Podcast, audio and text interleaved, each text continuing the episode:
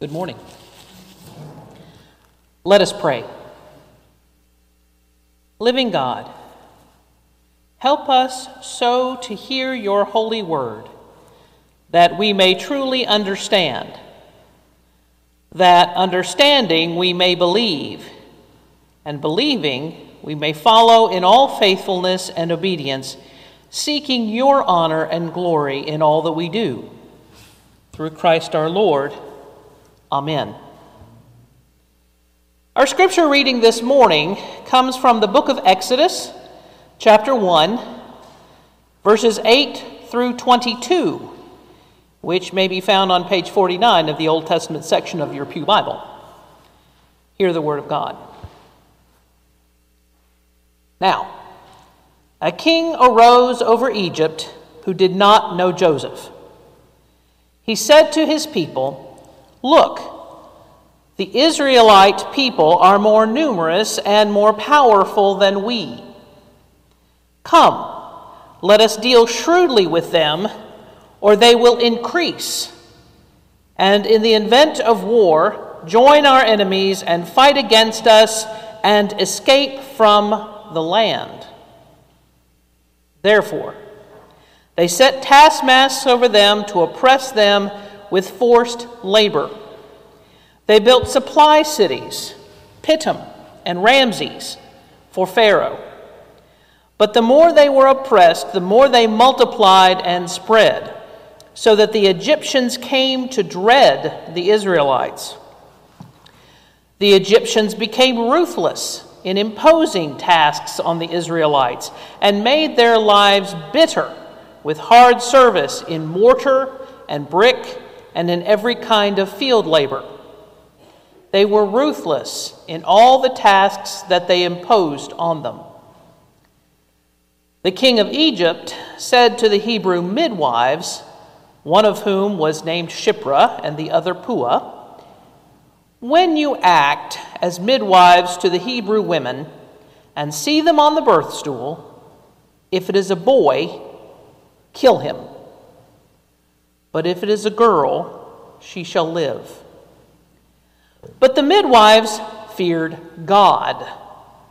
They did not do as the king of Egypt commanded them, but they let the boys live.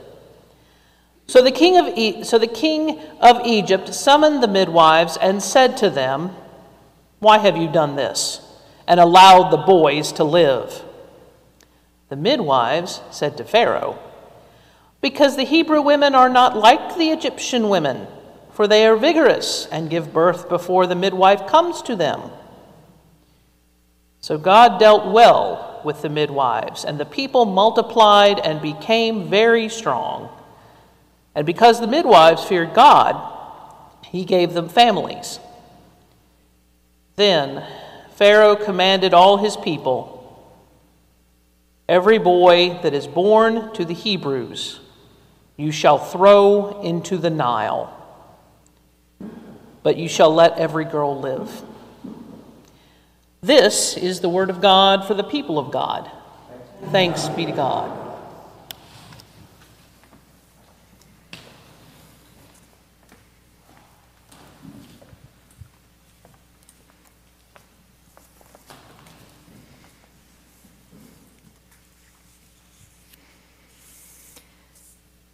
In the summer of 2014, I had the privilege of traveling to the Middle East with Union Presbyterian Seminary. For about three and a half weeks, we traveled all over Turkey and Israel, visiting places that we had only read about in our Bibles, learning about current politics, culture, as well as listening to the stories and the voices of the people we encountered there. One of the many places we visited was Yad Vashem, the World Holocaust Remembrance Center in Jerusalem. It is Israel's largest Holocaust memorial, as well as a museum of history and a center for education. While we were there, we learned about a program called The Righteous Among the Nations. Its purpose is to convey the gratitude of the of Israel and the Jewish people to those who took great risk to save Jewish lives during the Holocaust. In an interview in 1986, author and Holocaust survivor, survivor Elie Wiesel said these words about the program. In those times, there was darkness everywhere. In heaven and on earth, all the gates of compassion seemed to have been closed. The killer killed and the Jews died, and the outside world adopted an attitude either of complacency or indifference. Only a few had the courage to care. Let us not forget, after all, there is always a moment when moral choice is made. And so we must know these good people who helped Jews during the Holocaust. We must learn from them, and in gratitude and hope, we must remember them. End quote. And so at Yad Vashem, those who are recognized as the righteous among the nations receive a medal and a certificate of honor, and their names are commemorated on the Mount of Remembrance in Jerusalem. This program is still ongoing today as research continues and more stories are unearthed. And today there are 27,712 people who have been honored, and over half of that number are women. One of those women is Irene Sendler. Irene was a Polish Catholic, 29 year old social, social worker employed by the welfare department in the Warsaw municipality when the war broke out. She used her position to help Jewish families, but once the ghetto was sealed off in 1940, it was nearly impossible to get aid to those who needed it. Conditions there deteriorated quickly. Lack of food and medical supplies led to high death rates. So, at great personal risk, Irene managed to obtain a permit to allow her to enter the ghetto to inspect sanity, sanitary conditions there. Once inside and with the help of other activists, she established a system of smuggling children out of the ghetto and into hiding with non Jewish families. Every time she smuggled a child out safely, she kept a record of where that child was hidden and who their next of kin was. Then she would take those records and bury them in jars in the ground to keep them safe. It is estimated that she helped to save over 2,500 children. But eventually, because of her work, Irene was arrested in 1943. She was sentenced to death, but other activists in the community managed to bribe officials to help her escape in 1944. She lived in hiding until the end of the war. When she finally knew it was safe, she dug up each one of those jars and used her carefully saved records to return each child to their closest living relative. I share her story with you all today because Irene was a woman of faith and courage.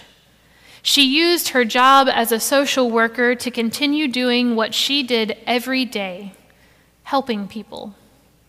She risked her life to save countless lives, and she did so not knowing the outcome of her own story. At a time where everyone was giving into darkness and giving up, Irene resisted doing the same. Instead of giving into fear, she leaned into trust trust in God, trust in her sense of right and wrong, and trust in the network of activists around her. Her faithful resistance reminded me of the two women that I want to introduce to you today from the Old Testament Shiphrah and Puah. Two incredible people that I do believe are the most courageous women in our scripture. Now, we don't have a lot of background on these two women other than what we read here in these few verses in Exodus, but we are given a lot of details about what was going on around them. This new Pharaoh didn't know Joseph or his people, and he had come to power and noticed that the Hebrew people were growing more and more number, numerous, even greater than the Egyptians. Karen Gonzalez is a writer and immigrant advocate, and she describes the scene in Exodus. Fear became the driving force for Pharaoh as he dealt with the Israelites, and he enslaved God's people and demanded that heavier work be laid on them. He was not unlike those today who look at Syrian mothers nursing their babies in camps on the edge of a desert and see only a threat to national security. Somehow, the most vulnerable people are often made scapegoats in the schemes of the powerful. In our country, it's immigrants, refugees, and other people of color.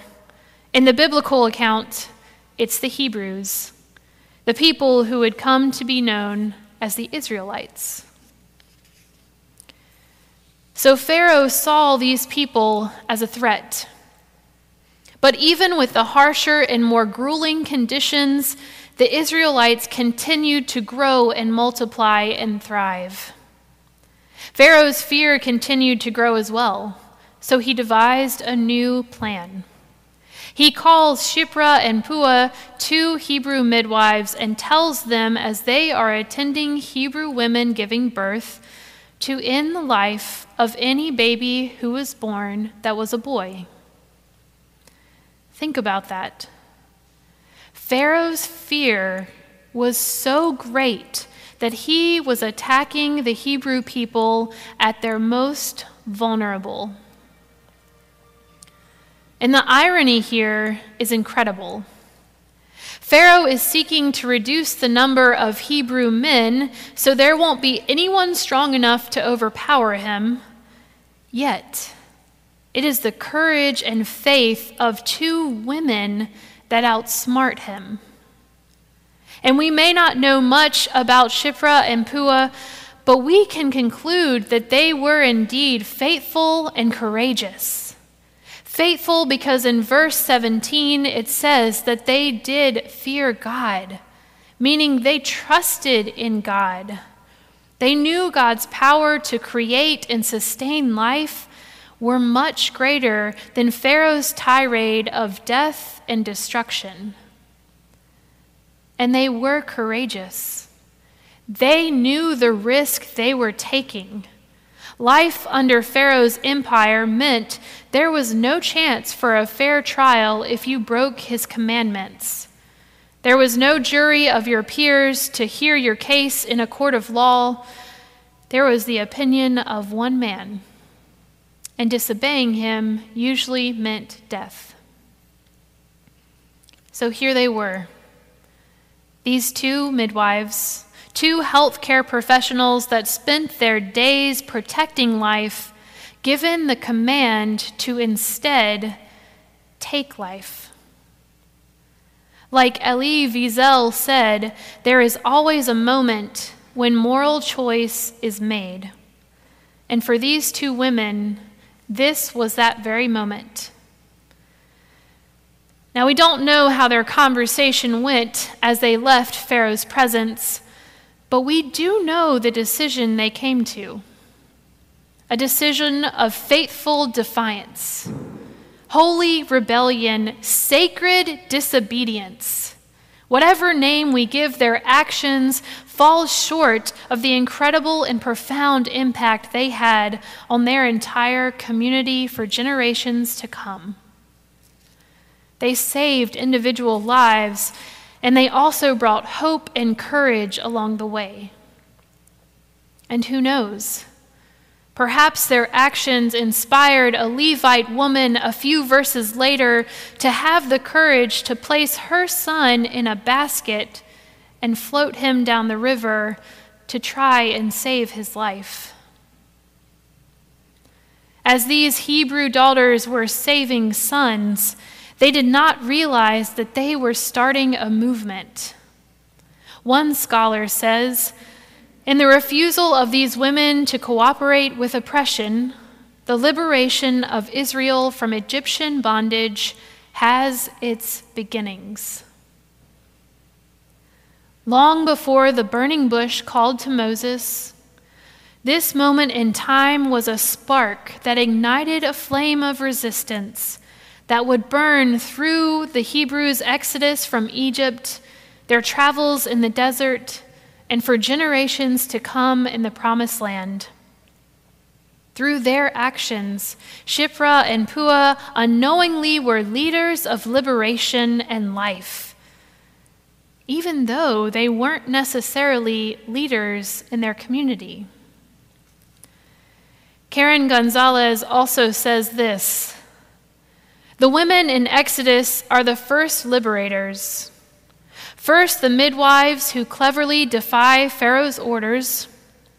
Then, a Levite mother who realizes she can't hide her three month old son any longer, so she puts him in a basket in the river. Soon after that, Pharaoh's daughter finds Moses floating by has compassion, and raises that leader of the people as her own. And finally, Miriam, Moses' older sister who watches over him in the river. Now, I don't highlight all of these women to say that women were the only people doing God's work, but to point out that they did so from behind the scenes. These women were not leaders of the community or persons in positions of influence who had impact on governmental policy. Yet, such people were not powerless.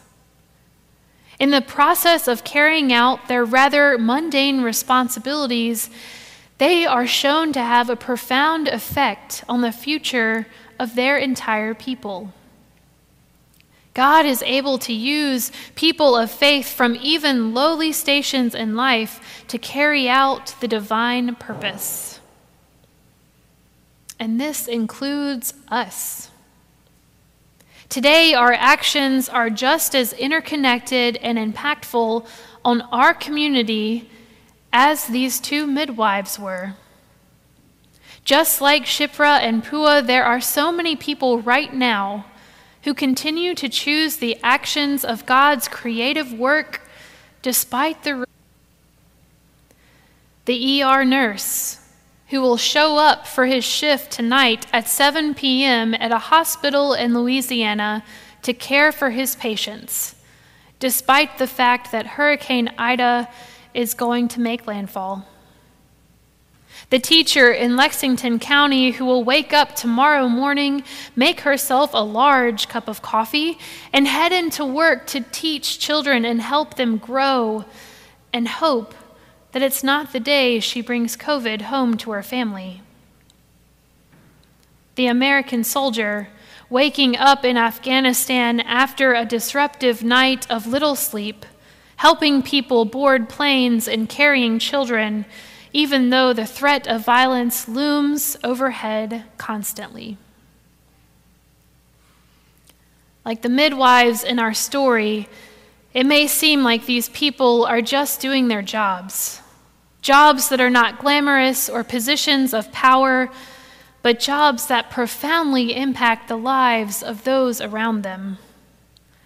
Regular people facing risk and choosing faith over fear, choosing God's creative work over darkness and despair.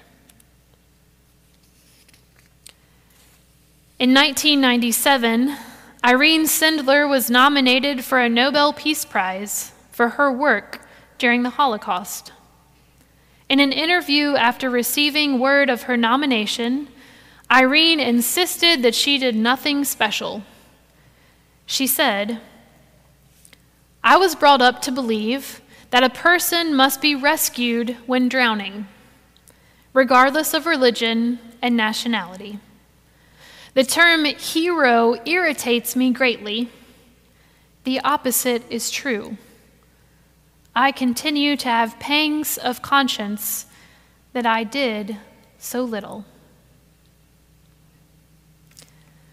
A young Polish social worker, two female midwives. These people did not have wealth or positions of political power to accomplish incredible things. They were ordinary women with faith in an extraordinary God.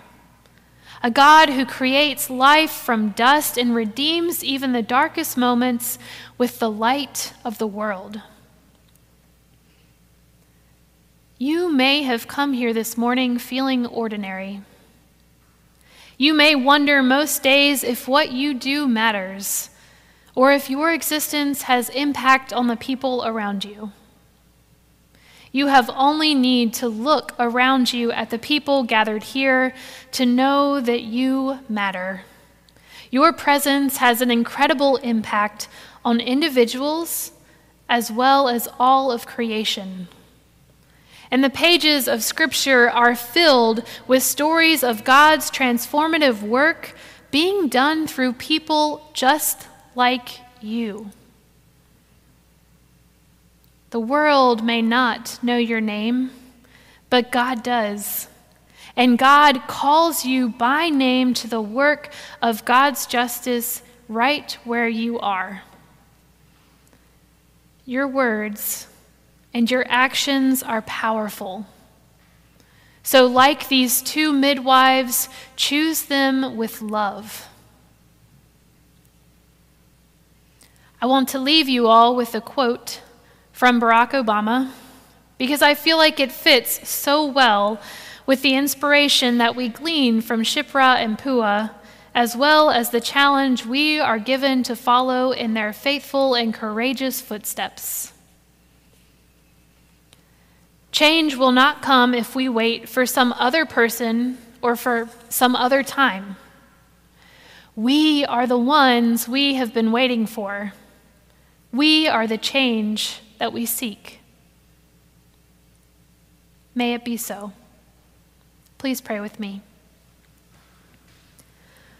Holy God, we love you. Help us love you more. Amen.